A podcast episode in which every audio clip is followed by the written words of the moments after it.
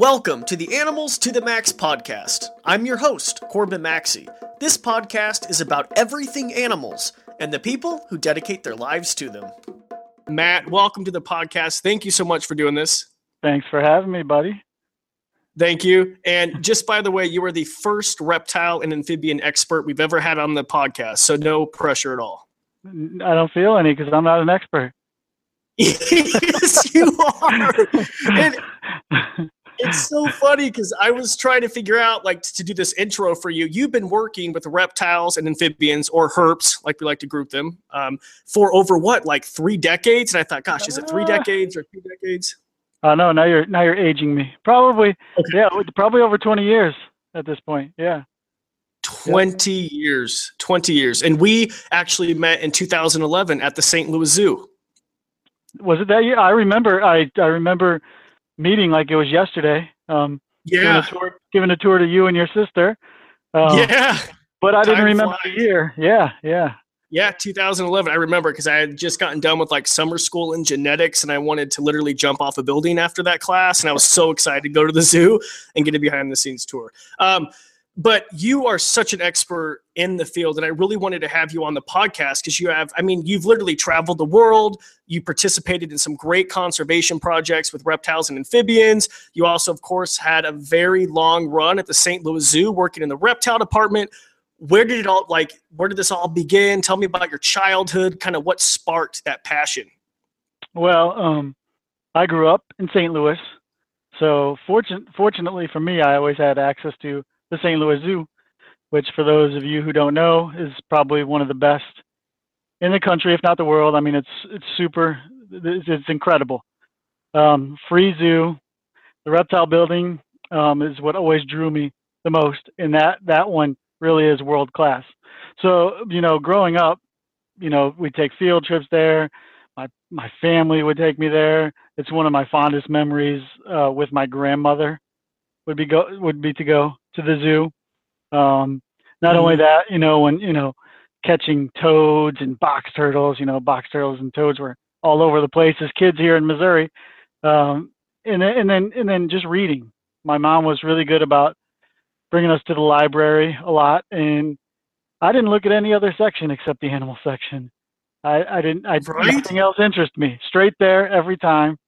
Um, and and yeah. I, that, that all that kind of stuff is really what sparked my passion for wildlife, um, in particular mm-hmm. reptiles, actually. And you, yeah, and I have to say, just to go back, the St. Louis Zoo as one of the, I, I think probably one of the best reptile displays in the country.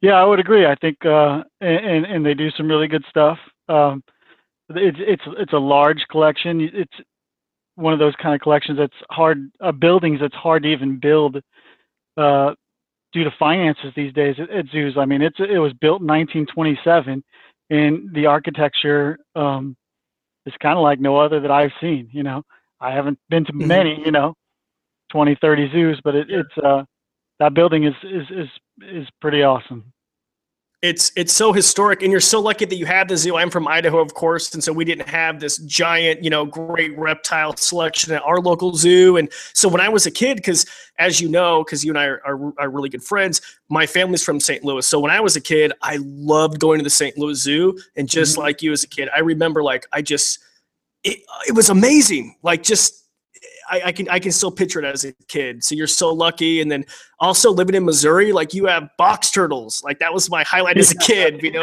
like box turtles.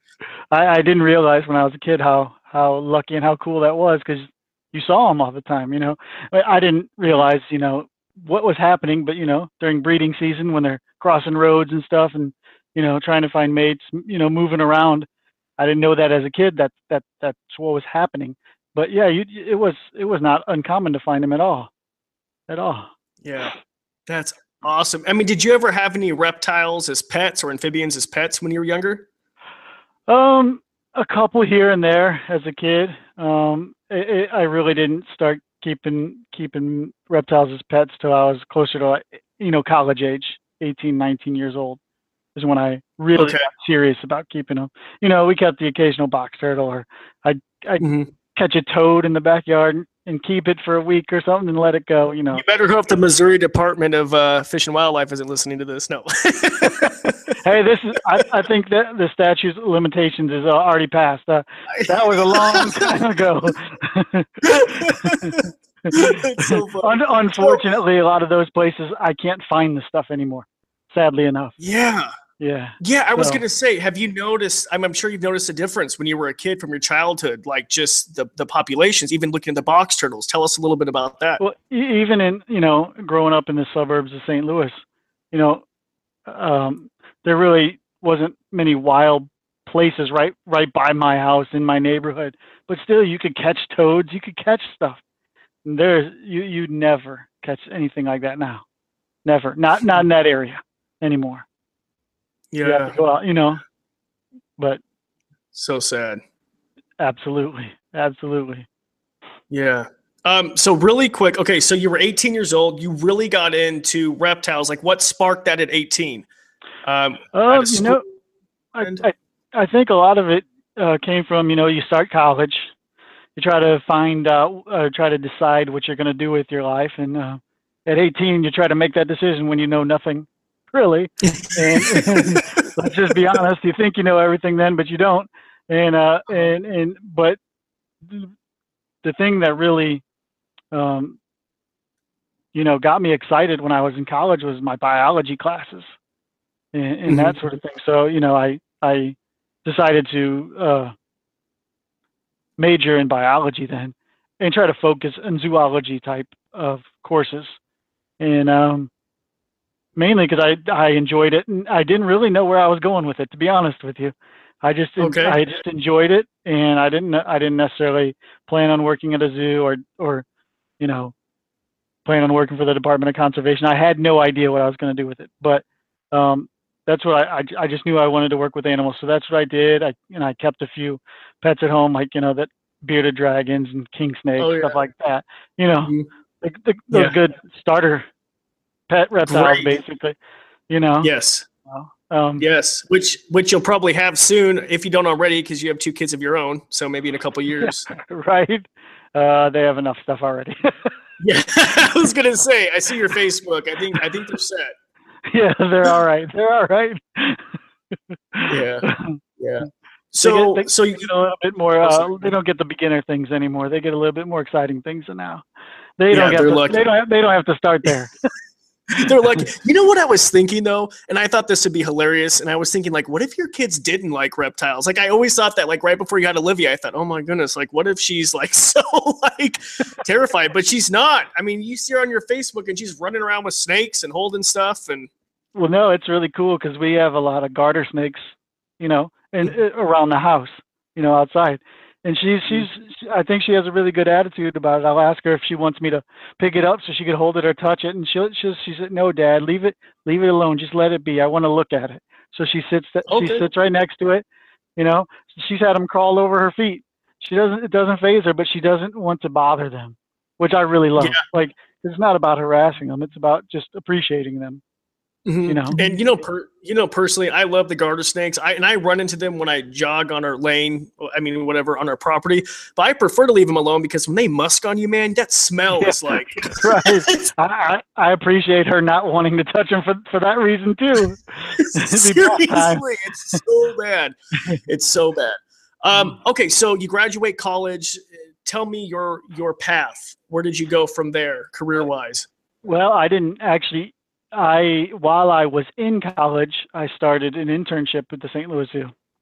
Okay. You know, I started after after a few of my biology classes. I was like, well, you know, I I kept the animals at home. I really enjoyed the, having them. Had the some some biology classes, introductory level. I was like, well, a zookeeper, maybe that's maybe that's what I want to do. So I yeah. uh, I was fortunate enough in 2000 to start an internship at the zoo. 2000, and, and that was in the herp department. That was in the yep, yep, yep, in the herp building. Um, mm-hmm. Yeah, so I did that actually while I was while I was in school taking classes. I basically a volunteer. It's an unpaid internship type position. I did it for two years. Um, two years. Two years, yeah. Uh, I just enjoyed being there, to be honest. So, yeah. And then uh, finally, they, you know, it's it, I mean, I'm kind of getting off track here, but get No, becoming seriously, a zoo, do it. becoming a zookeeper is not an easy thing to do. I know um, people who are not familiar with it. I don't think understand that, and then you know, a lot of times visitors would would make comments um, that made me believe that they thought it was just kind of a job that was easy to get, and if you love your little fluffy animal, they'll hire you. It's it's far from the case. So you know, for me, I took every opportunity I could get. I did the two-year internship. I uh, they after I guess it was in 2002 they started seasonal keeper positions in all the departments. So I was Mhm. hired on in the reptile building as a seasonal part-time keeper to work over the summer, Mhm. which I did eh, did for did for I think ended up doing for like nine months actually. Uh, they And were that's able really to it lucky. for me. I mean, I have Yeah. to say that's lucky. And we've had other people like on the podcast who work in the zoo and aquarium field. It is so hard to get a position, and so many people think that it's easy or like it's like, I mean, so many people who are not into the animal field. And I remember this crazy story. Um, I had a friend who was a zookeeper, and some of the comments that she would hear the guest, like she would see a family and she would hear like the dad's like, you know, say to the child, listen here, you know, as she's scrubbing like a primate enclosure, listen here, this is why you go to school or you could be a zookeeper. oh, that that is a that is a common comment that I used to hear sometimes.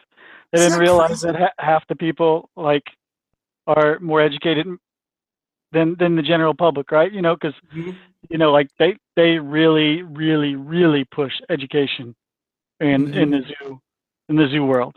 So, Mhm. um, Mhm.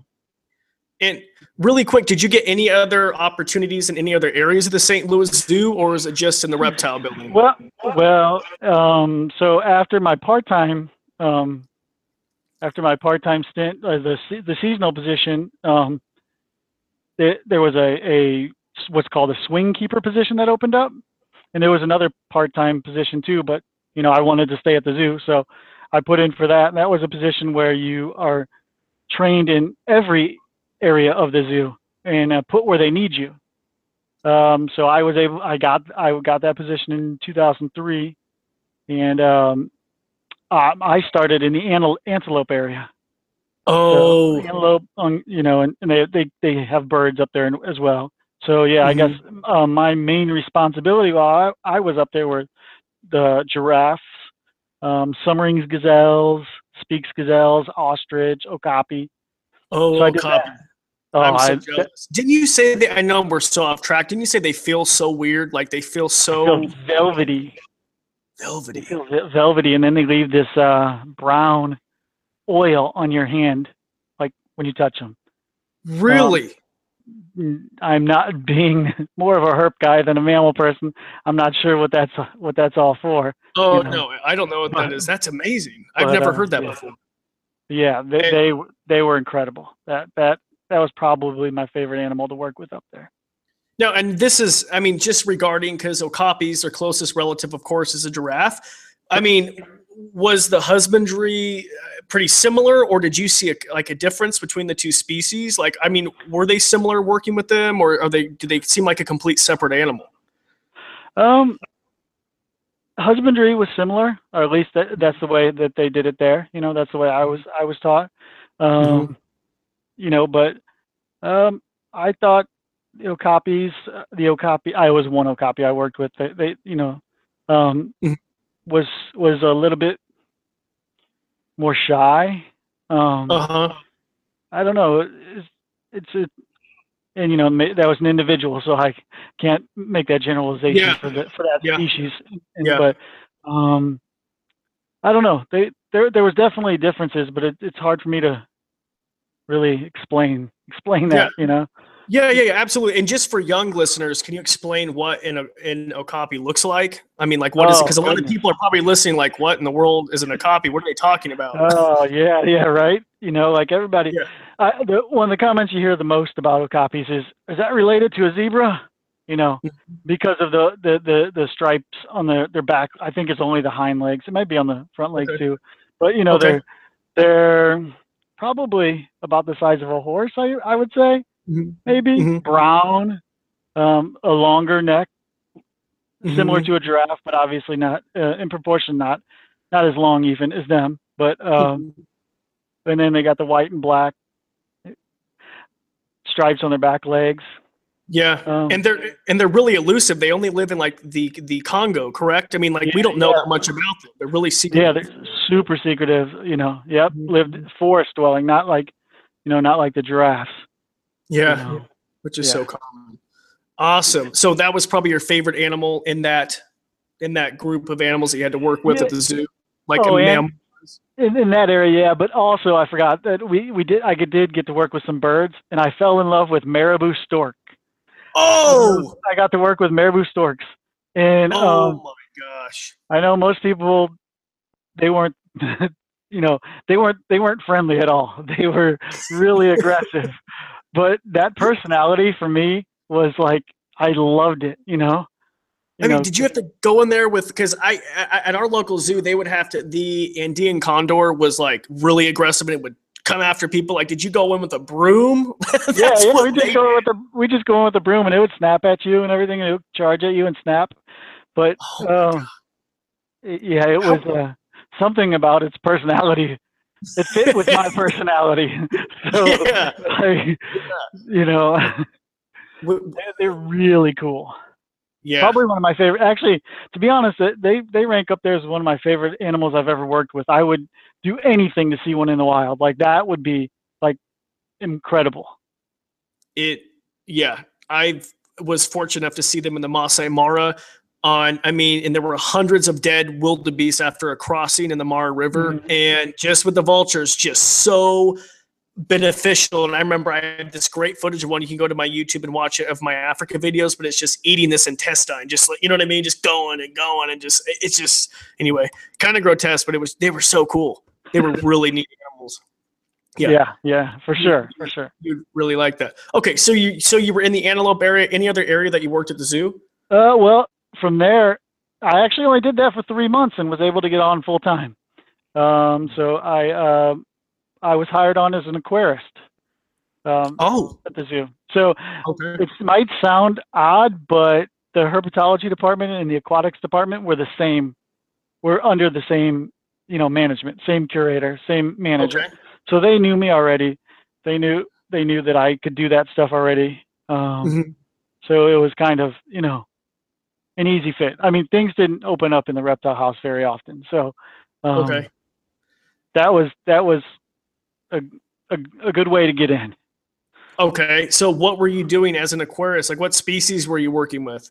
Um, you know, we we didn't have a, a ton of things. It was mostly smaller smaller tanks, probably 200 gallons or smaller. There was we had a we had a local stream that was I think 3,000 gallons that had that had you know one side was all schooling minnows and and sculpin and darters and that sort of thing, and the other side had bass and bluegill, just to show people what they can find in Missouri, because Mhm. you know, you know, not everybody gets a chance. It's right here, you know, it's right in our own backyards, but not everybody gets a chance to go see it, or you know, so to to try and educate them to what they could see locally was important. So they had that display, which was cool, and then they had a Mississippi River display with larger, you know, that I don't I don't rem- remember how many thousands of gallons that was, but it had large catfish Okay.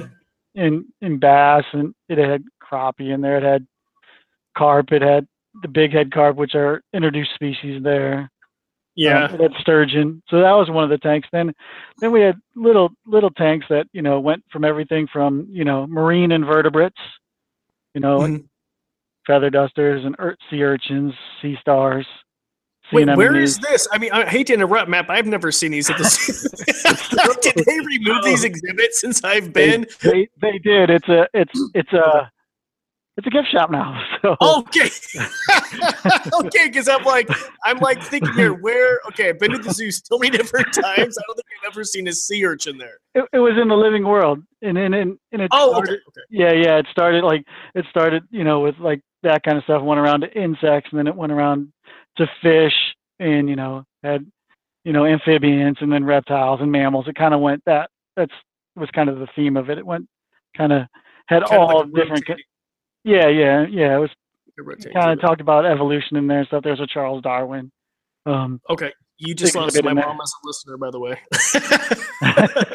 hey I, I didn't make the decisions at the zoo but um I Yeah. But, but go Charles Darwin. yeah, right. Um, okay, so you land a full time position in the reptile department. What are you in it was- charge of? Well, yeah, I was in a, in aquatics at that time. And Okay. So, well, and, and so I'll do that for. I'll, I'll just briefly talk about that, just because the cool part is that, you know, it was part of the reptile department as well. You know, all the off-display aquatic stuff was kept in the reptile department's basement. So, no, Which Oh, What's sorry. I. I was, I was just going to say really quick.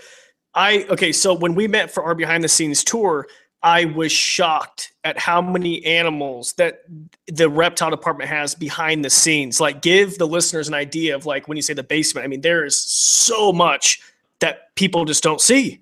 Yeah, I uh, and, and and it's interesting, and it's and it's evolved a lot in the past, you know, eighteen years or so. You know, when I started as an intern, it was just a hodgepodge of everything in the collection.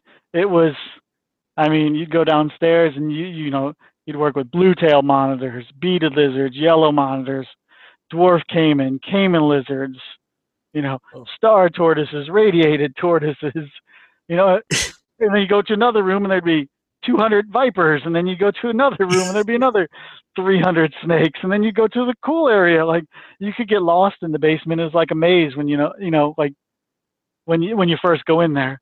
Now I think um, it's been a few years actually since I've been been behind the scenes there, but I think they're uh, they're more focused in their efforts. You know, I don't think uh, the collection is as large, um, but it doesn't need to be.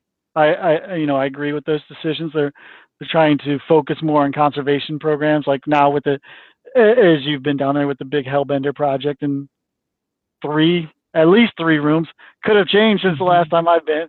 Three rooms with Yes. an ungodly amount of Ozark Hellbenders in it. You yes. And yeah, really quick, just for young listeners or just for anyone. I mean, what is a hellbender? Because I was really unfamiliar with them when I first went for the tour. What is a hellbender? So uh, Hellbender is the largest uh, North American salamander. It's totally aquatic.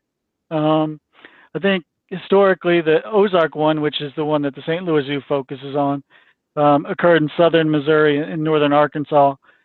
Um, I'm not so sure they occur in Arkansas anymore. Um, again, I since they weren't really, really my thing. Um, so I'm kind of a snake guy, and the, the you know I didn't know as I, I didn't I didn't really keep track of everything that's going on with them. You know, at what Mhm. they're doing at the zoo, and you know their their wild status or that sort of thing. Um, but it, there's there's also another um, hellbender called the Eastern hellbender, which occurs in Missouri as well, but also you know occurs out east into Appalachia and stuff like that as well. Who- who-. Whose numbers um, are are much better than you know they're much better off than the Ozark hellbender, but um, I can't I I'd be willing to to bet that they're not doing great, and I for sure would bet that um, they definitely need help because that you know amphibians are in trouble, you know, and all all animals to be honest, but you know Yeah, seem- it's- they seem- at this point at this point in time they seem to be impacted, um, you know, more so than a lot. And and what people don't understand, they're great bio indicators, like of the environment. Absolutely, It's like one of the first. It's like one of the first animals you look at. If something's going south, once you start losing the amphibians, it's like okay, I mean, yeah, that, that with really with that skin, they absorb everything, you know. So Mhm. you know, with hellbenders, they're in the water. Everything that washes in the water, you know, they're gonna that they're gonna absorb that. You know, um, farms that come up right next to the streams, you know, that fertilizer washes into the Mhm. stream. The hellbenders are Mhm. gonna hellbenders are gonna absorb that absorb that. Um, you know, Yeah. the waste from if you got cows on your farm, the waste from that, it's gonna probably get in the stream if there's not enough buffer. You know, and they're gonna absorb Mhm. that. Um, there's multiple other things, you know, I've I've heard of even stu- stuff is, you know, southern Missouri is really popular for float trips. And, Okay. You know, in the summer, and uh, you know, um, the floaters don't necessarily like to get out of the water to go to the bathroom.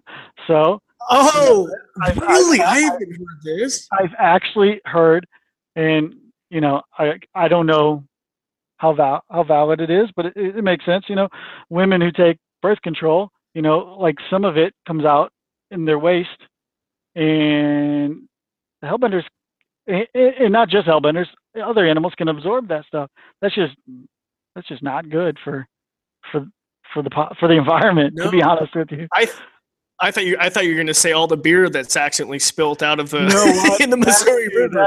I'm trying I'm I'm I'm trying to be as kid friendly as possible. oh, it's fine. No.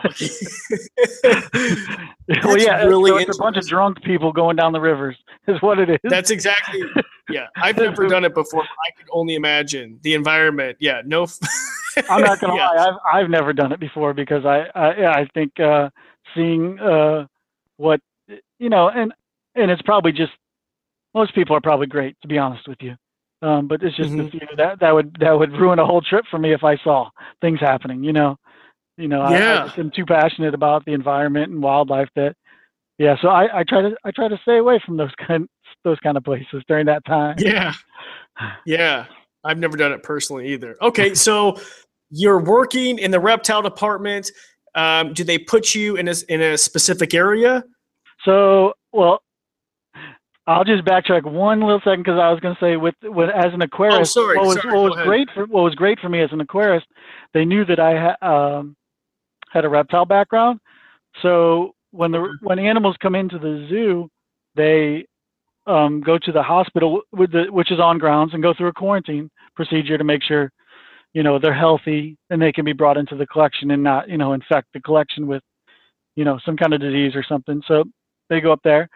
Um, well, being in in aquatics and not working with the, with the the reptiles, um, I thought it'd be really cool if I could do the reptiles up at the quarantine, up at the hospital. So there was quarantine keepers up there, but the reptile keepers generally did all the venomous up there.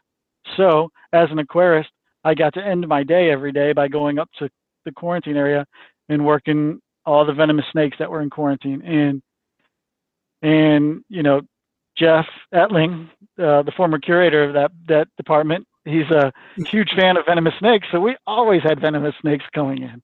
So I got a lot of experience before technically even being a reptile keeper with venomous. Yeah, but like, so, but who teaches you like with the venomous snake? I mean, is it just like, I mean, are you just one day it's like here we're gonna you know go from this and that, or, or did you have experience? I mean, where did you? Because that's a uh, dangerous uh, aspect of the job. I learned there. The I think the the protocols they have in place and the way they want you to work things, um, you know, safety is a huge issue there, you know, for them. Mm-hmm. So, you know, they had seen me for years working the non-venomous stuff and everything. And I know there's a difference, but um, you know, you could get you good at using a hook with that stuff, you know. You know, you could yeah. practice practice your skills on something that if it got you really wasn't going to be a big deal. And so I've been doing that for for enough time that you know, in in a lot of this stuff that St. Louis was into, uh, still probably is into, is not crazy animals to work. You know, like you know, all like the Armenian viper and those sort of snakes are, you know, they're they're small. They're not necessarily defensive. I don't want to call them aggressive because I don't think the snakes are aggressive. Really, it's more of a defensive thing. So they weren't okay. really they were they they didn't really strike at you. So you know it wasn't like I was walking in there working um you know a taipan from the day first day I started or something yeah, like that. Yeah, that well, I, I Here you go, Matt. And it's it's funny because a lot of people ask me, they say, you know, why do you not have any venomous animals? And you know, personally, I've never had that inclination. Like I've never, I don't know, I've never just really, I don't, I've never really really was into that. The only venomous animal I think I ever would personally want is probably a Gila monster, maybe a Mexican beaded lizard. Um, and I've worked, you know, worked with them multiple times, but I never had that inclination to do it. Did I mean, did you have it? Like, do you think if you didn't have the zoo job, you would still want to keep venomous animals, or did it just come with the um, job? You, know what? I I I love venomous animals. They're I respect mm-hmm. them. I I I, I absolutely love them. I would never keep them. Mm-hmm. Um, oh, okay. I don't. Okay. I don't. I don't think people. I don't think um, it should be against the law or something for people to keep them. I, I for me, it is. I, I, you know, not only am I putting myself in danger, I have young kids, I have neighbors, Mhm. and not to mention where I live, it's illegal. So between all Yeah, those no, things, I- I think you know, yeah, you know, I don't it's a, even know. Yeah. I don't, Sorry, I uh, didn't mean to put you on the spot there. No, no, no, don't you have a rattlesnake? no, it's totally fine. I, you know, I just, you know, I miss working with them, uh, absolutely. But, um, you know, I, I am thankful for that experience. You know, because, because after Well- once I, once I finally got into the reptile department, um, as, as a, as a reptile keeper, um, venomous snakes kind of became my, uh, specialty, I guess. So, I think at one point, you know, I had 200 plus animals in my care that were in my area, all of them snakes, and only three of them were non-venomous. So, Oh my gosh. um, so yeah, so I kind of So talk, grew to love those. yeah, like so species. So just listeners. I mean, you took care of king cobras. I mean, vipers. I mean, tell us. uh, You know, mambas. I mean, a bunch of different fun stuff. Yeah, um, I think my my favorite had to be a lot of the um, vipers that were part of the the zoo's Wild Care Institute pro um, conservation program. Um, Mhm. Kind of the vipers from what they you know, Western Asia, you know, um, kind of the Near East, the you know, Eastern Europe, Western Asia, those kind of vipers from um, you know, like Armenian vipers, Caucasus vipers, you know, Mhm. those sort of thing. You know, I, I I'm trying to be uh I, I can't think of common names for a lot of these, so uh No, it's I don't know if fine. No, it's fine. I, do, Yeah, you, so do you remember when? Oh, go ahead. no, no, go for it. Go for it. No, I just remember remember that cheesy. Remember remember I was filming that that webisode years ago, and we like had we were sitting down by the viper cages, and I, I tried to interview you, and it was like the most ridiculous thing. I, I I watched it recently. I still Did you have- really? Oh yeah, dude, you sent you sent me you sent me the video. I have the video. I watched it recently. Like I don't understand. Like why are we sitting by these? Like why are we sitting down by these cages? Like it Yeah, makes yeah, no we had sense. Those macrovipera, like in the cage right behind us. I totally picture it like it happened yesterday, and it's just cruising Yeah. around right behind us. Yeah, yeah. Just, like we're just sitting down on the ground with our backs turned. So Matt, what are we doing today? Anyway, that's funny. yeah, no. That, that, one of the cool things though, working in that area, um, was those that species um, of, of macrovipera that that were right that we were sitting in front of, like a couple of nerds. Um, they laid eggs for me, um, and uh, pretty much everything else in that room, that viper room, was a you know gave live birth. So they laid eggs, and the eggs looked to me, you know, like almost like slugs, like infertile eggs that um, snakes lay. Um, and they had a weird feeling to to the shell. It wasn't like a shell; it was kind of soft. But I saw, you know, you know, veins like vascularization on the Mhm. on there. So we decided to um, incubate them, just because why not, right? I mean, what can Yeah. hurt, you know? And uh, Yeah. they hatched, and it was in in in, in like twenty something days, like it was super fast. Like- really? Yeah. So I guess um, you know they probably evolved because they're the harsh climate that they're in or whatever to you know you know they have a short window for for incubation for these things in the wild and they've evolved to to do this i i, I is my guess you know because it it was Of course. it was way different than anything i'd experienced um and still you know I, I still breed some snakes and stuff but um i've never had any species do have have eggs like that and then hatch within you know it was like three weeks later. Wow. usually it's a couple months for a lot of snakes you know two months or something you know. Uh, it's different species have different you know different uh, incubation periods and, and different temperatures and stuff and all that impacts it but you know a, generalization i could say 60 days you know 50 to 70 days if you you want to you know range that most snakes and this was 20 it was like 23 days or something like that And and was this was this the first time for the zoo to have it was this? yep yep i think it's the only it's, it was the only time actually i think i don't think they've had they've produced them since to be honest during during your reign? You probably love that. Uh, you know what? It was, it was, I always just say, you know, I was lucky to be there at that time, to be honest. I Yeah. feel like what I did and, and and some of the stuff I, I was able to produce that if somebody else had that position they could have done it too. I just was lucky, you know. I wasn't gonna give it away to anybody, you know, at that time I loved it, you know. It was great, you know. Who else can Yeah. say that they got to go every day and work with animals they love? And since I was behind the scene, I could play the music I love Yeah. Yes, and really quick, I just mind you, of course, for those of you listening, if you've been to Missouri in the summer, hot and muggy. My favorite part of the tour was going into your Viper room because it is nice and air conditioned. I mean, like it felt so good. Yeah, it, it it gets down to maybe in the 40s, you know, in the in the winter because we cool them down to try to Yeah. simulate their brumation period and stuff. Yeah. Um, so yeah, and you, you know, since they're they're most of the are high elevation species that occur in there, and you know, while it does get hot, um, you know, generally they're not going to sit out in the in the heat of the day. So keeping it at a at a decent temperature, I think I think the ambient temperature in that room probably was in the high 70, mid to high 70s, and then everything had a hot spot and stuff. So, Yeah. so it was, yeah, it definitely beat. Uh, I, I I was luckier than the keepers who had to work the mammals on in the outside yards in the summer. You know? Seriously, and you're behind the scenes, so you're not dealing with the public. Like Right, this is this is a win-win. I think I maybe had eight displays. You know, and and what that building. I mean, that building, I, it, it could have a hundred displays. I'm not even sure. You know, that building has a lot of displays, and I I think I was responsible for eight. So, yeah, it was it was great.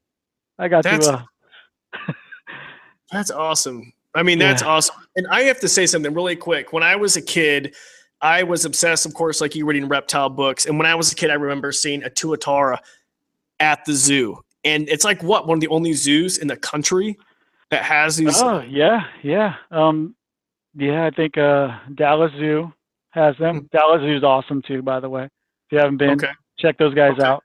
They got a really Toledo? cool. Toledo has them. Another What's really up, cool John? zoo. Another really cool zoo. Yeah, yeah. Um, uh, and uh, why? Oh, San Diego.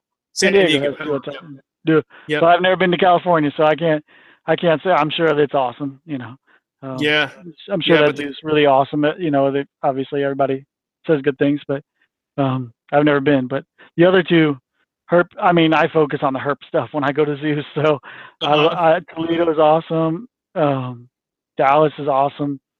You know, I know a few of the guys that work at the Dallas Zoo, and their staff is really, really knowledgeable. Really good people doing really cool stuff. So yeah, Yeah. but yeah, th- those are the zoos with tuataras. So yeah, Tuataras. and, and we had them on display for a while and you know Not- it, it, it pains it pains me as a keeper who knows what they are to hear the public come through and be like uh look at that doesn't that look like the iguana we have at home Oh, just. I, i'm dying i'm dying you know I'm, a little a little part of me dies inside when i hear them say stuff like that Seriously. Oh my God.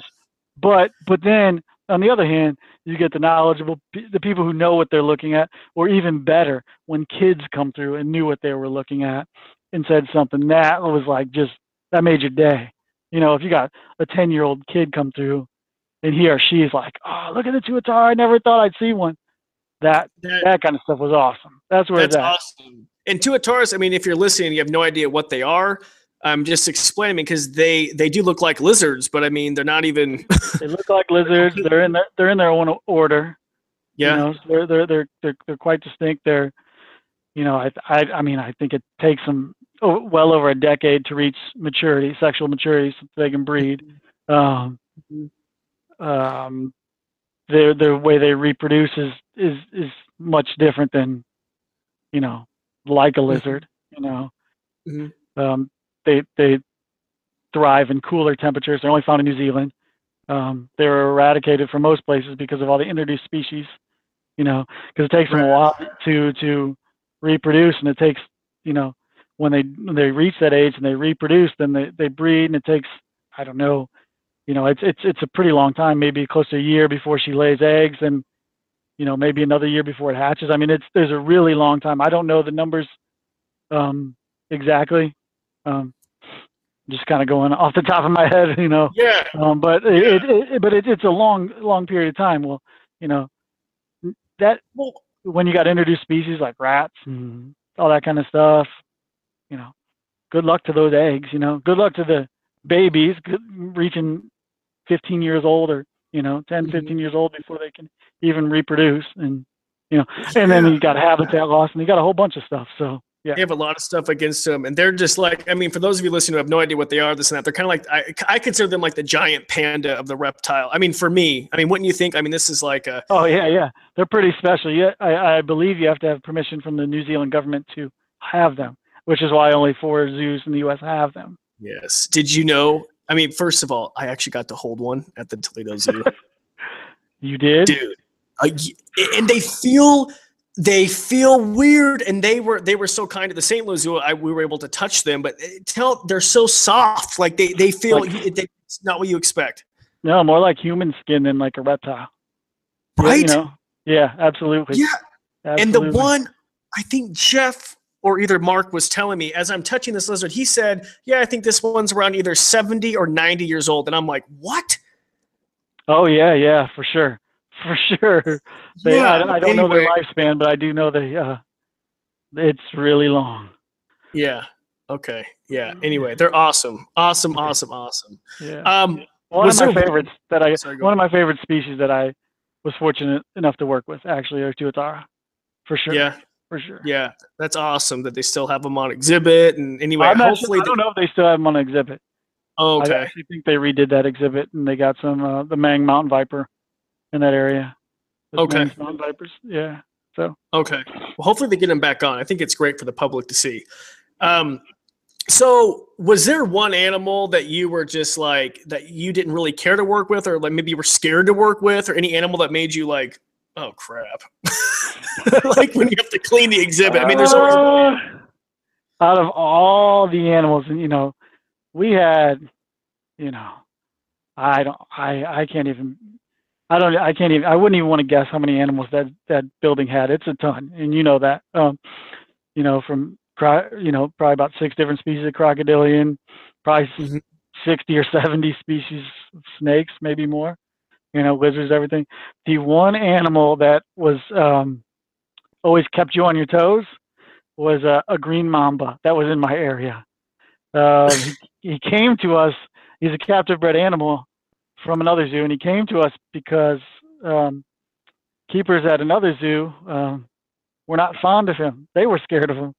So uh, you know, of course, Jeff and his love for venomous snakes. Yeah, we'll take him. So um, we got this green mamba, and uh, happened to end up in my area, and you know, it was the only animal that I worked. It was in it was in uh, what we called you know well, the one of the uh, extra rooms in the basement with a bunch of uh, snakes. Um, it was the only animal that I would ask everyone to leave the room whenever I was going to work that snake, just because just because it was crazy to be honest with you and i didn't want to put you know anyone else in you know, you know i i was confident you know w- with my uh, abilities to get it w- to get the job done but you know if it got away i didn't want somebody else to be in there i could you know wrangle it up again if i you know you know yeah. get the I hook mean, on it but but you know there's no even even the people that had the ability to work it i just if i was going to work it i just rather them leave the room to be honest with you Did it just did it just come flying out as you Uh, opened? yeah, the, it- well if you just every t- if you just touched it at all with the hook um it just it it just it, it just went crazy basically and i think it was i, I for me it was really fast uh really nervous and really unpredictable and okay. uh, you know, um, it wasn't it wasn't aggressive per se. I'd never seen it. It never tried. It never struck at me or tried to tried to bite. But you Uh-huh. know, you got to respect is respect especially those the venomous animals that are you know could uh, do a lot of damage with one quick little bite. So um, Yeah. And since since it was so nervous, you know, it, it, I liked just to be by myself in there with it. But everything else, to be honest, um, you know, It, it, it, I it, mean- it- they didn't they didn't you know nothing else really. Nothing else. I mean, I'm just imagining because those exhibits are beautiful, especially you know, and of course the ones on display. You know, you have the live plants and the branches and this and that. So, I mean, was it really difficult to clean, or I mean, was it pretty much? No, it was. No. Yeah, yeah. I thought. I mean, you got. I mean, you got so used to doing it. You know, mm-hmm. pulling pulling pulling animals every day. It was not a. It wasn't a big deal. You know. Yeah. Um, That's awesome. It's, it's, it, I think as long as you have the right attitude, you know, you need to respect the, the that the animal has those abilities to to harm you, but at the same time, they don't really want to. That's not, you know, mm-hmm. th- th- that's not what you know.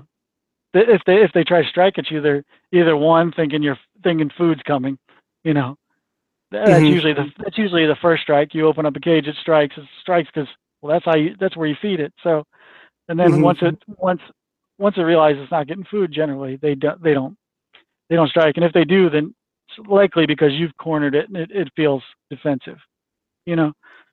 Uh, but the ones on display, you know, you just pull them out, put them in a bucket, and you know those big trash cans that yeah, you've seen that was they have modified to put the put the animals in with the plexiglass lid that locks down and everything. Put them in there and clean the cage and put them back. And so Matt, you have traveled the world literally in search of you know rare and exotic reptiles and amphibians. You've been to Jamaica, Armenia. Tell us about those experiences. Um, Jamaica was my first trip.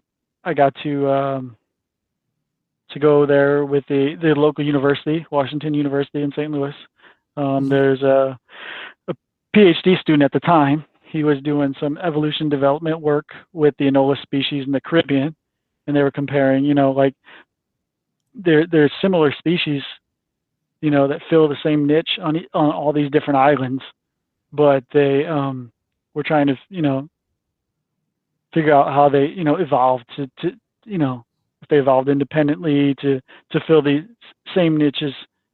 You know, they were different species. They weren't the same animals on the different islands. So, I I um, the guy who was going over there, um, his field assistant backed out weeks ahead of time. So um, he needed somebody that was uh, able to catch lizards, ident- okay. be able to identify them because we were looking for three specific species, and more than that, more than that actually occur there. Um, weren't they? Weren't they anoles for some reason? Yeah, I've... three different anole species that that we. Okay. Were, okay. Yeah, yeah, okay. yeah, that we were, but there was more than more um, than just those three species of anoles in the area we were at. Um, so yeah, he needed somebody with a passport and somebody that could identify and, and catch these uh, these anoles and uh, and and with just a couple weeks notice. So um, I didn't know the guy, but my friend, a good, a really good friend of mine did, and he uh, suggested that I go. So I went to Jamaica with him. so with some guy. I didn't know. I'm just like yeah. thinking like like the typical Jamaican, like this guy greets you with dreads, like yeah man, like is it like that? you know, you know, you know, we stayed in a in a place where tourists don't visit, you know, so I think uh, our experience was really cool because we got to re- meet some really down to earth local people. You know, because mm-hmm. you know that you know it's not it's it's it's a poor country. And a lot of even the places we got to visit, the local people that we talked to, like we've never in our life got to visit there. You know, we were just on a couple week trip, you know, doing this, and you know, but the people were that we met were amazing. But um, yeah, we didn't we didn't get no none of that uh, reggae stuff like you were talking about. You no, know? no reggae stuff. No, like Rastaf- Rastafarians or anything. Yeah, but yeah. So. this is so off topic, but didn't you say it was really dangerous too? Just walking um, around at night. I, I, they, they, they, that's what there was even signs some of the places, but you know, we we went out at night to catch lizards. I mean, we we went out at the day, went out at night. Um, the place we stayed at had actual guards, and they they told us that we were crazy for going out at night, but you know it was part of the part of the deal. So you know we we would we would head out at night and um, just to just to catch the anoles while they were sleeping. What a rude awakening, you know. Yeah, They're right. Sleeping, like, sleeping on a branch, and we're snatching them up.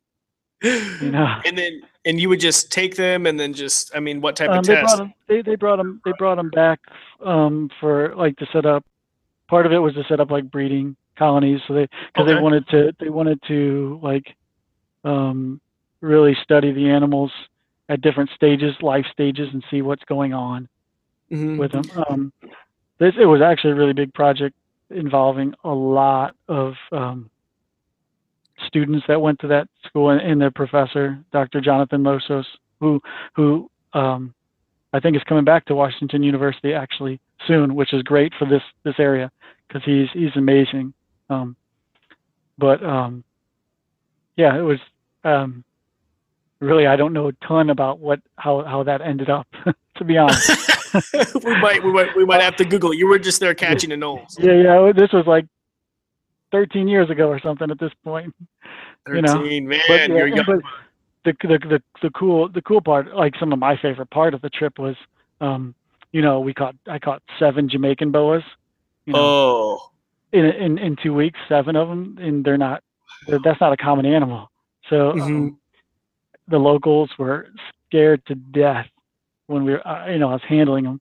But, um, you know, they, you know, they have beliefs that, you know, they, they just are scared of them.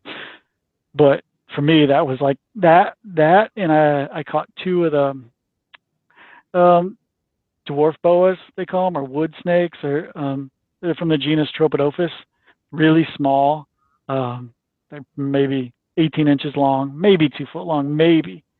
Um, yeah, I caught two of those too, and that was for me. That and the Jamaican boas, being a snake guy, was the highlight of the trip. it was a shock. Yeah. And, and you know, they just—it's just a cool area. You know, the water was awesome, so I got to see you know stingray and barracuda while I was snorkeling out there. Um, Mm. You know, between trekking through trekking through the forest, catching lizards. You know, put some snork, get your snork, grab a snorkel, and hop out into the to the ocean. And That's awesome. And I so- think it's so cool that you're able to catch the snakes. I mean, do you think you changed some of the locals' perception of snakes after you caught them and they saw you handling it? I do think that. you know, there was only a uh, uh, a couple people because usually it was just me and, and the other guy from Oh, okay.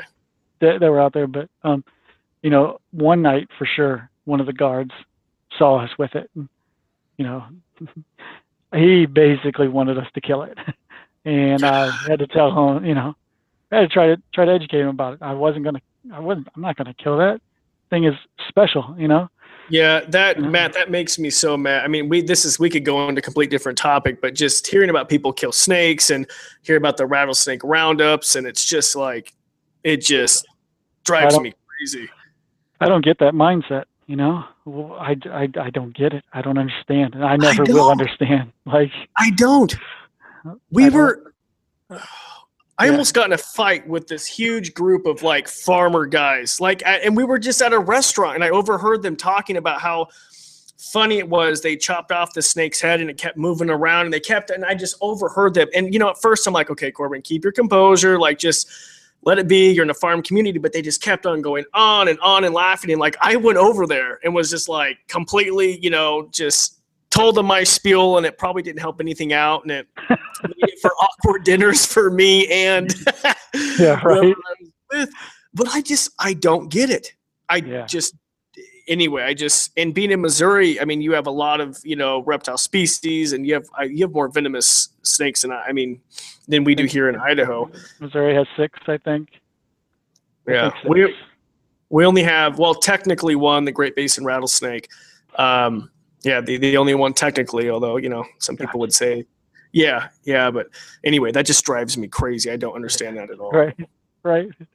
Yeah, no, being in, you know, being I think we got five venomous snakes, but being in my loca- being in my location, the best part is Snake Road, that you still have to come Oh. visit with me. Yes, yes, which I promise. When I finally make my way back to St. Louis, I promise. Yes, yes, yes. That's my favorite. I, I think that, that area has 50 something species of reptiles and amphibian. Just in that, you know, the road's roughly three miles long, and just in the area around it, 50 something. I mean, I, Is this I've found 20 something in a day. Um, not really looking that hard. Just just now? Is this private, Matt? Like, is this something like? I mean, is it pretty hard to find? Like, I just would hate to have some idiots go there and. no, no. It's I mean, it's a it's part of a national forest, you know, and, and Okay. it's and it's watched over quite well because it's so well known. Okay. So um, yeah, so on the bluffs, you know, there's people watching, like Department of Conservation type people. They're watching. Oh, so, good. Yeah, so Okay. it's uh, because it's because of its popularity. So Okay. I, I wouldn't let any secret spots out. That's for Yeah, sure. right. Don't, Yeah. There's some other spots I like, but I don't want to talk about those. yeah. I would definitely like. I would like to do that. I'd love to film like a short webisode or something like that. Take a little camera, Yeah. and that would be awesome. Awesome. Okay, sure. so back on track. You had okay. So you you went to Jamaica. You caught anoles. You also went to Armenia. Yeah, that was uh, definitely a life changing. Those were life changing trips. So the St. Louis Zoo has uh, what's called the Wild Care Institute. I know I mentioned it a little earlier. Um, it's a conservation department, and the Reptile House. One of their programs is um, I don't know the title of it now. I know they've changed it at this point, but it's you know the uh, Center for Conservation of Animals from Western Asia or something like that at this point. Um, and the focus was Armenian vipers. Um, you know, uh, so we Jeff started going over there, I believe, in 2005. Now, really quick Uh, for listeners, where is Armenia? Because it's not a very Oh yeah, common. yeah, yeah. Yeah, where yeah, is it? Where is this? It is. Um, so it's kind of like right on the edge of Asia and Europe. You know, kind of almost in the Middle East area right there. It's it's bordered to the north of it is is the country of Georgia. To the east of it is the country of Azerbaijan. To the west is Turkey, and to the south is Iran. Okay, so um, considered Middle East. Yeah, it, yeah, I guess. I don't. I mean, it's it's a har- it, for me. It's hard to define. what You know, you know. I Mhm. don't. I don't know. It's it's right there. It's right on that that edge. And was former Soviet Union. Um, you know, but it broke away. I guess. I guess in 1994, 95, somewhere in there, and became Okay. Armenia again because it. You know, it, it. You know, the country itself is old. You know, a couple thousand years old. But Mhm. um, yeah. So that's where it's at. Yeah, that's a good. That's a good. Uh, good uh, point. Um, most people probably don't know where it's at. Um, No, and Matt, I'm going to be honest with you. When you were talking to my sister and I when I first met you, because you were telling us about Armenia, and this is before, I mean, with the iPhones and Google, I'm sitting there thinking, okay, like it sounds Middle Eastern, but I mean, you know, European, but where? Te- I've never heard of it. I mean, just Yeah. yeah, it's, you just don't hear about it much. Yeah, so it's, you know, it's it's a it's a one of the only like Christian countries in the middle of that uh, Muslim region. Okay, Um, it's it's a small country about the size of Maryland. I think there's about three million people total population for the country, and I think two thirds of them live in the uh, capital of Yerevan. Um, it has uh, the Caucasus Mountains that run straight through it, so um, it's very you know it's high elevation, very very mountainous, the whole Okay. country. So um, yeah, and uh, so yeah, that's that's that's it about the country itself. yeah, But yeah, So, so, so, you know, um, I was fortunate enough to to be asked to go to help with Jeff's project um, in 2008 and 2009 um, for a month at a time each time. So what we what the main focus of the trip was to you know it was conservation. So like you can't really plan any kind of protection if you don't know what an animal needs. So it was it was a lot of data collection and a lot of comparing, you know, home range sizes from males and females of the species in disturbed habitats and then looking at untouched habitat, you know, habitat that's part of a protected area now, you know, that that has been untouched for two decades or something like that, you know, and kind of compare their behaviors at each site and then you can you can it, it helps with planning for um, uh, any conservation work you want to do with the species. So Okay. we we would um, spend, you know, since we, we we took the two different types of sites, the human modified area and the kind of wild area, I'll just call it. And the human modified area was was um, there's a lot of farming in that area. It was basically like you know, kind of like a mountainside, and then on top of it was all farming, and on the bottom of it was all farming. And they didn't, you know, they didn't have much area to um, to use. Seemingly, it looked like that. So we would we were based out of out of the capital. We we actually stayed in an apartment in and Oh, we would just drive out there because it was like a 45 minute drive.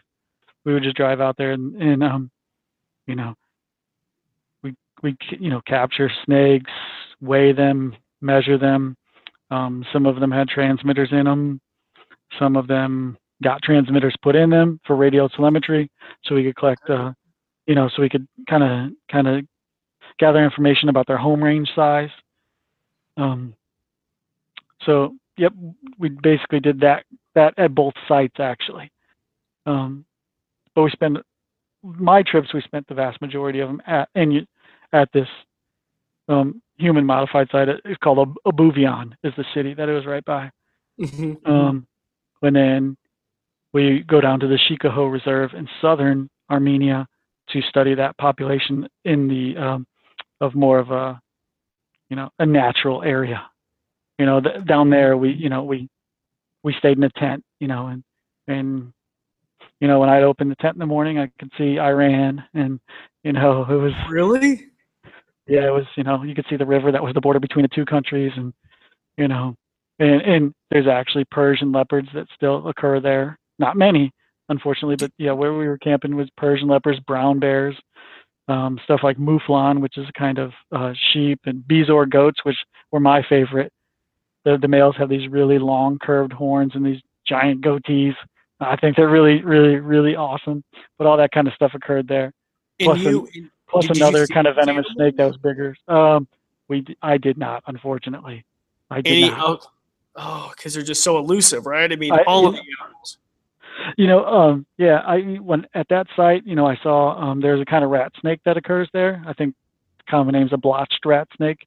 Um, we caught some of those. We caught European green toads there. Um, we caught a kind of racer. I think it's called a Schmidt's racer.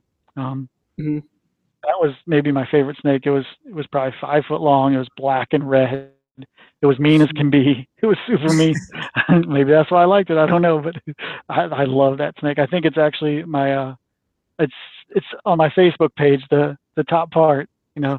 Okay, I, I just looked at it. Yeah, I yeah. just saw it. Yep, that's, Okay. that's the racer that we caught there. It was like pure evil, and I loved that thing. That was so awesome. So And- that and like marabou storks are like on the top of your. Yeah, yeah. and, well, and, and- and off topic a little bit. Um, Armenia, this bird have the bird uh, species that occur there are is tremendous. I had no idea. Like I don't know how many different vultures I saw or birds of prey. Like I got to see, I like I got to see a Eurasian eagle owl in the wild. How incredible is that? Like Oh my god. you know, like you know we're we're in this little like canyon area looking for armenian vipers and we spooked it and it flew out and i my jaw just dropped because it was the wingspan was huge i'd never seen anything like it like you know that's a that's a that's the largest owl species in the world you know Yeah, i think i don't know what a six foot wingspan something like that it's something something, something like that. something ridiculous it was it was huge I mean, these things take down young deer and foxes. I mean, it was it was it was Yeah. incredible and i saw like egyptian vultures circling oh, overhead like okay. those were crazy. And then they have littler birds that are uh, are really neat that I never knew existed, like uh, the hoopoe. Really cool bird. Um, Okay. this is more because a lot of the habitat in Armenia is very, you know, just grassy or dry, rocky.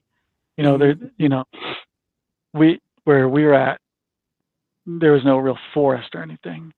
So, I know there's there's spots of that there, but I don't think, uh, in general, that's you know, most of the country's you know, pretty either really dry, you know, desert type or like um, the word escapes me like Rocky. the- the- grassy, uh, yeah yeah i was actually trying to to figure out the exact word for the Yeah, for- I don't know to say rocky grassy. It's fine. Oh my goodness! And you went back to Armenia, correct? i Like did i got to go again in 2009 yeah that was my first trip to 2008 and then 2009 to help out do this do the same thing but at this point you know after that first trip i'd already fallen in love with the place like it's beautiful like the the types of animals i got to see the people the people to be honest are what made it for me like the people are some of the most kind people i've ever met they're just and and and it's interesting because most of them don't speak English, and I don't speak. Yeah, I was gonna say, is there a language barrier? Like I'm. yeah, quite quite a bit. If you didn't have the few few people, younger people that could speak English, then yeah, because they yeah. speak either Armenian or Russian. So, um, yeah, I I have a picture of myself actually with a couple shepherds and one of the um, one of our Armenian colleagues that was working with us, um, and we were trying to educate them on what we were doing because you know we were looking for snakes and they were they were hurting their goats and stuff right basically right through where we were looking for vipers. We mm-hmm. were trying to educate them, you know, on the importance of of of those vipers to that habitat. And so I got to, and I couldn't speak to them at all. So we everything that we would say, they'd ha- someone would have to translate it for us to them. And yeah. they were just so kind and you know, they told us they were going to go drink some vodka for us that night. I, I, would have tried to go with them, Matt, but that's a. Uh, you didn't. You didn't have to go. You didn't have to go with them. It was everywhere anyway. um, so I'm assuming. So their perception of snakes. I mean, would they just kill them on site? I mean, is that kind of the per, the? Uh, that's probably. I, I, wouldn't say that that's that's the that's the biggest threat to them there, but um, I I would I would think that some of the farmers do because they just kind of you know, those are like public land and they just like kind of, you know, walk their sheep, goats, cattle, they just herd them in everywhere. Mm-hmm. So like, I mean, I actually got caught in the middle of a herd of goats and sheep. One time I came up out of this canyon and came up and I looked and I saw it coming towards me. And I'm talking, we're talking four or 500 animals. And there's three guys and four dogs. And they use these giant, like Caucasian shepherds, you know, like 150 pound dogs to, to protect them, and they're not nice. So I had the people I was with yelling at me to get back down and just stay there, and they were they were yelling in Armenian to the to the shepherds, you know, like, "Hey, there's somebody up there. Please keep your dogs away." so like I just didn't move, and it, where I was at, the dogs couldn't have walked, couldn't have climbed down, but the goats and the sheep did. So they like looked at me like, "Whoa, what is this guy doing here?" like, yeah, but I got a I actually got a picture of them as they they passed, and it yeah it was it, that was pretty crazy. But, they, but, they, but the people there were really suscept uh, they were really uh, accepting of of of what we had what we were doing and what we were trying to teach them. And I know that the Armenian people that are that are there and they're still part of the project, you know, mm-hmm. and they've dedicated their life to this kind of stuff. Aram and Levon, they uh, they they educate a lot. You know, it's not just it, it's it's it's part of their you know life. You know, go mm-hmm. to classrooms. You know, that that it's what they do. So, and that's a big thing. If you can't if you can't get the locals to buy into what you're doing, you know, it's especially like coming from us. You know, what are these what do these people from the United States of America care about this? You know, I'm not I don't care what they have to say, but you know, we want to take their their needs into consideration as well and try to try to live in in, in harmony with the animals you know mm-hmm. that's the only way something like that's going to be successful it is, it is, it's all about education. get them to buy in too yep and you got to get the locals to buy in too you, know have to yep absolutely yep and you get so you know, yeah you know we, we we get done with it and we hop on a plane and fly 7,000 miles home or something. And, you know, yeah. I, am not listening to that guy. Who is he? Yeah. Yeah. You know? I mean, but like you said, it's all about education. Like, how is this animal benefiting me? Mm-hmm. I mean, I mean, you know, benefiting that community. And that's just, mm-hmm. like I said, it's all about education, all about education. What would you say, and we're going maybe a little off topic, um, but what would you say to someone who has a venomous snake, maybe they encounter in their backyard, who wants to kill it because they're fearful of children? or fearful of the livestock? Like, what would your advice be? Um, yeah, that's that's tough because you know, for me, I'd leave it alone. But that, I know, you know, uh, that's what I would do too. I, you know, but I, I but but I I don't I'm not scared of it. You know, and I know yeah. that it, it's not there to hurt. You know, and I have kids. You know, maybe you know, you, you, the best advice would be to find somebody. You know, whether it be from your local herp herpetological society or somebody maybe mm-hmm. Maybe somebody at a local zoo knows somebody find somebody that can point you in the direction of a person who could come and relocate it for from for you if if, if it really bothers you. There's i mean it's they're so important to the environment. You know biodiversity in general is you know it's important. We need all the animals you know. You know, they all play a very important role in each one we use, even that big bad rattlesnake that's in your backyard. You know, if we lose those, that's that's that's a big deal. You know. Absolutely. Absolutely, and, and it and it's so hard because out here I get so many calls like, oh, we have this, you know, harmless gopher snake or these garter snakes underneath my porch. It's like, what do you, you know, come get it? And it's like, it's like, you just want to scream to these people like, this right. is, you're in their home, you're in their habitat, right. they're part of the environment. Do you like rats? Do you like mice? Do you right. like? Well, yeah, yeah, all the stuff that's pest, pest, or you know, to us that could, you know, transfer diseases to us and stuff. They eat, they eat that stuff, you know. Yes. Yeah. Yes. So, you know, it's so beneficial. And when people get hurt, and I think you would agree with me, you know, when they get bit by a venomous snake, it's like when they're trying to kill it or someone unexperienced is trying to handle it. I mean, leave it alone, I think is the best advice. I really do. Yeah. Yeah. I mean, I, I would be willing to, to bet on money if, if, if, if someone was bitten, I, I'd be willing to say that 90% of the time it was, um, teenage or 20 something year old male. Isn't it? That's it. it isn't yep. usually a drunk 20 something year old male. Yeah, yeah, right. Yeah, just uh, uh, behaving like you shouldn't be. That's all. Exactly. Just yeah. leave it alone. Observe it and leave it alone. Yep. I mean, I've never had close calls, and I've you know worked with thousands of them. Never had close calls. It's never, never any close calls. Never anything like never. Never. Never. Really? No, oh, nothing I, I consider close calls. Okay. Well, that's crazy. That's good. Yeah. I mean, you've worked with thousands of snakes. I mean, literally throughout your yeah, career. Yeah, absolutely, for sure. You know. Yeah. Um, nothing.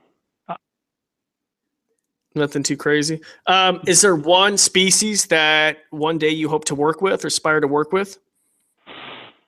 Um, well, one of my favorite reptiles is Boelen's pythons, and I got to work with those. And I just, I mean, I'm a I'm a python guy. Like, mm-hmm. you know, I really like pythons, and they're my favorite. They're, they're just they're just gorgeous. Like, you know, and and you know they're you know, high elevation from New Guinea. They tolerate really cold temperatures, and like there's just they're they're different than a lot of the other pythons, and you know, um, when they're ha- when they hatch out, they're almost like a maroon color, and then they turn that that, that black, and they have the yellow on it, and they're so iridescent, and they get yeah, iridescent. Because you yeah. showed me them. I think you had a few at the zoo, but aren't they pretty mm-hmm. hard to keep in captivity? Um, they're they're they're re- really hard to reproduce. Reproduce. Uh, okay. yeah, yeah. To keep alive, if you can if you can get a hold of some, they're not that. I don't think they're that hard to keep alive. Um, okay. And that's my opinion. People could argue with me on that one, but I don't. Know. I mean, yeah, yeah. Just uh, in my opinion, they're not hard to keep alive, but they are very hard to re- reproduce. I believe there's a yeah. guy in, in, Germany, a private guy, um, who is super successful with it.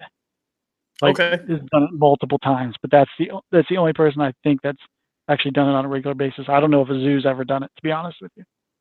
Okay. Yeah, they're they're beautiful. private sector. Yeah. And then and for those of you to work with a Komodo dragon again. Actually, that would be another yeah. one. Yeah, that's one I would like to keep, but I know that's completely outlandish. I mean, everyone, you know, the the few, you know, my my sample size is just two or three that I've gotten to ever work with, but they're all like puppy dogs. Like they're right? so awesome. There's there was you know the the big when they got bigger, they were in in and they're smart, you know. Um, yeah, so they, yeah. They, they, they're you know you'd walk into the exhibit with them and you can train them. You know, Candace trained was tra- was in the process of training one of the ones at the zoo for a while. Oh my gosh! Yeah, and they're and they're not, and it's so crazy because at at the zoo I worked with when I was like, well, not worked with, but volunteering, they treated that Komodo dragon like it was like just as the most dangerous animal in the world. Like it had a separate air. I mean, but this thing was just seemed so calm. I mean, it just oh, like. yeah. I think I think they would like. I, I think St. Louis wanted you to treat it a little bit more like they'd make you go in with a couple people, you, you know. Really? So there'd be like somebody to do the work and then somebody to like you know, to to be there in case. Ours. But, you know, like yeah, ours like, had like a separate shift. Oh yeah, to be honest, there was no need for two people in there. They were so they were so chill. They were so relaxed. Like Still, awesome. They weren't chill when they were small, like when they were younger. But yeah, I Oh, get it. I In the, wi- know in, the, in the wild, well, at least from my, like I said, my limited experience with them, just a few different Mhm. animals. And the younger ones, you know, were very flighty. But that makes sense because in the wild, you know, y- you know, you're prey to some of your some of the bigger komodos even. So, you know, so you got to be flighty. Yeah. You got to be something. But when when they get big, the, all the ones I've worked with have been so just relaxed and they're they're actually one of my favorites to actually get to work with because yeah Mhm. and the crocodile what is your- crocs were fun. Oh, I love the Crocs. And you worked with a Cuban Croc. yeah yeah yeah that one that one for me for me was the um craziest one like that one that one was did I don't think he wanted you to, breathe anymore. I think it wanted yeah it, he Would like to come at you but but still they weren't that bad. I mean I say that but you know that's relative compared to the other species that we we had there. That they were gen- the other ones you know American alligators Chinese alligators uh, false gharial um, dwarf caiman spectacle caiman.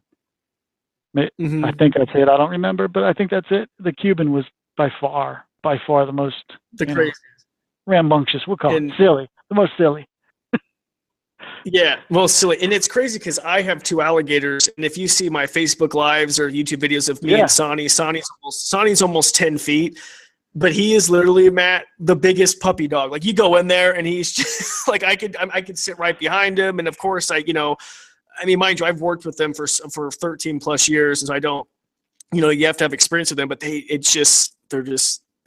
it's amazing just how their temperament is compared to some of those other crocodilians. Like, and I even heard that, that that the Chinese alligators were a lot more aggressive. Is that true? Or are they same Um, temperament?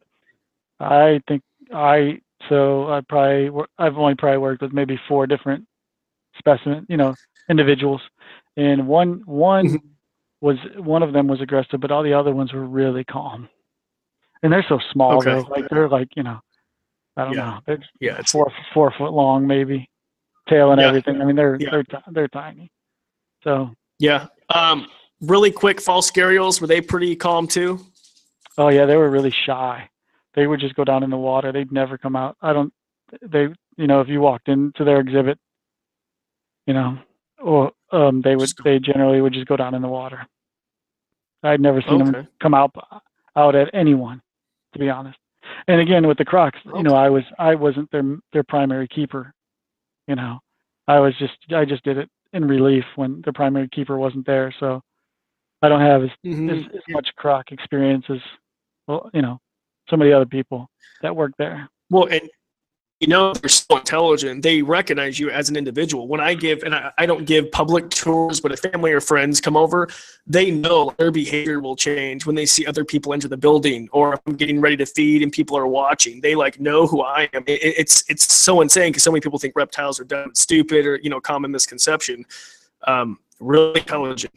Yeah, no, and and, and on that note, uh, Omaha Henry Doorly Zoo does a lot of training with their alligators, and and it's amazing the stuff they do. It shows how smart they are. They I mean they, I believe they come to the by their name. They they literally come within inches of their feet, and like yeah, with the line. Be- yeah, Yeah. because of you. Actually, no, I actually met you through Jesse. Jesse's a, a, a, Yeah. mutual friend of Yeah. ours. But they took us behind the scenes and they called the alligator. They call him with a bell behind the scenes, and and you're sitting there without any barrier, or not sitting, but you're standing behind like a solid. I think it's a red line, and they call the alligators with the bell. And you're just standing there at this line, and I, I asked Jesse, like, "Are we are, are we okay here?" He said, "Don't worry, they're trained. They do not go past the line." And Matt, I swear to God, I don't know, you have four or five alligators come up, adult alligators, and they all stayed there. They all did not cross the line. It was the most surreal experience. Like I had no idea that you could train a crocodilian to do something like that. Yeah, right. It's it's it's pretty incredible. I've I've only seen video of it. I've I've been up there to visit. I really like that zoo. Actually, that's one of my favorites. Um, I've but I haven't seen them in person do it. Unfortunately, you know. But I've seen video that that they that you know friends that work there have sent me, and yeah, it's so incredible. So inc- they don't even have to restrain them to do what they do with the animal with those animals. No. And I'm gonna have to get them on the podcast. Yeah, Jesse on the podcast. Yeah, That'd actually yeah, be a pretty good one. yeah, that'd be for really good. sure, for Um, sure. So really quick, because I know you have work in the morning. It's almost midnight your time. Any uh, last minute advice for someone who wants to pursue a career working with reptiles or amphibians or something in the zoo world? Um, yeah, um, education's huge. Um, definitely, um, you know, in the zoo world and outside the zoo world, like a bachelor's degree is the minimum you need. Like, you know, you know, I know to to to move up in the zoo world, you know, at a place like St. Louis, you know, they prefer masters and PhDs. So, school, Yeah. don't take it lightly. Like, if if that's what you want to do with your life, you'll have a lot of amazing experiences. Um, but that's the only way you're going to get them. So that those kind of experiences. So make sure you stay in school, and if you have a chance early on in your college career, um, you get into the, uh, like an internship program at the zoo. I mean, sometime in your college career, get into an internship program, and and Mhm. don't don't take that lightly either. Like you know, when you're in there, you know, you're going to learn stuff, but you're also, you know, you're the intern, so you're going to be expected to do the, hey, scrub my floors, wipe the back of my cages and stuff. Like, do it. Just do it. Just work hard. You'll you you'll get in. You know, um, I I, Mhm. I I feel like um, some some I've met some really great people that came through through the internship program at the St. Louis Zoo, and you know while they never they, while some of them went into the zoo field and, did well, others did not go into the zoo field, but but um still you know stayed in education and and, and did research and stuff like that, and they've I, I, they've done some amazing stuff. So with still in the field of you know biology and herpetology stuff like that. So you know that's it. You know, get in there, volunteer, become an intern, and stay for sure. Stay in school. You know, don't think because you have a hundred snakes in your basement at your mom's house that they're gonna they're gonna hire you because Are you trying to reference me? No. they're not. No, no, no. I'm not. I'm not.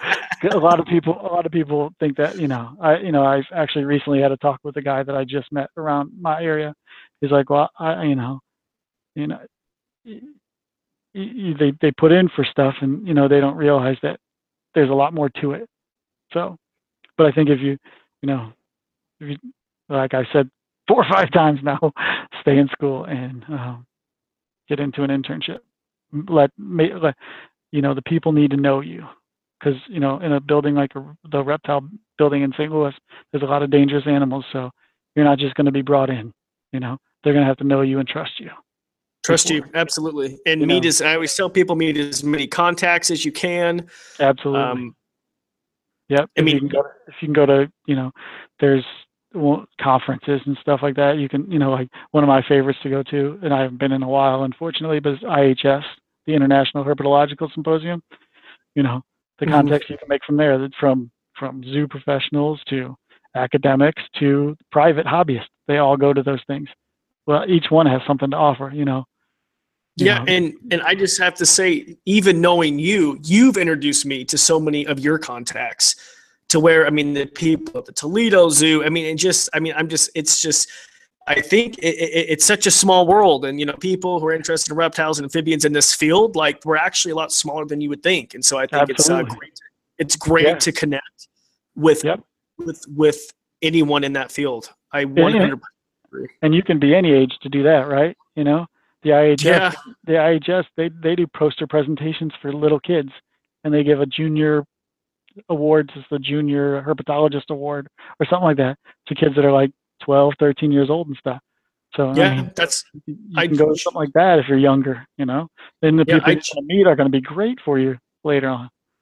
awesome, awesome resources. I started my local herpetological society when I was 12 years old, and I still keep in touch with people. If I have husbandry, I don't know, questions, I mean, it's great to have those resources. I would say they're almost even better than a book or going online to have someone who's been doing it for 30 or 40 years. Oh, Um, absolutely.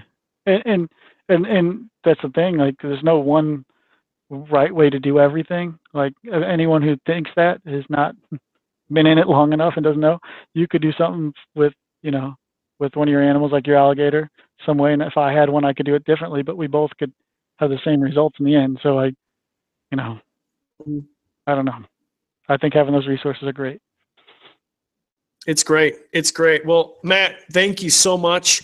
Uh, no thank you so much for being on the podcast. It was so Thanks interesting. Would you make, yeah, would you make sure to send me um, some photos, maybe of, um, of Armenia or you know possibly a couple of the animals you've worked with, so I can post it online for those of you wanting a visual okay. of uh, yeah. some animals. Yeah, yeah, yeah, sure. That'd be great. That's yeah. awesome. Awesome. Well, thank you so much once again. Tell the family I said hi. And next time in Missouri, we are definitely going to go to Snake Road. Yeah, for sure. We have to. We have to, even though that's in Illinois. Yeah, yeah, yeah. All right. Uh, yeah. yeah. All right. Take it easy, buddy. Thank you, you so too. much. All right. See ya. Bye. Thanks for listening to the Animals to the Max podcast. Please make sure to hit subscribe and leave a rating. It really helps me out. I also encourage you to check out CorbinMaxey.com. You can contact me there personally, even suggest a podcast guest, or if you just want to learn more about animals.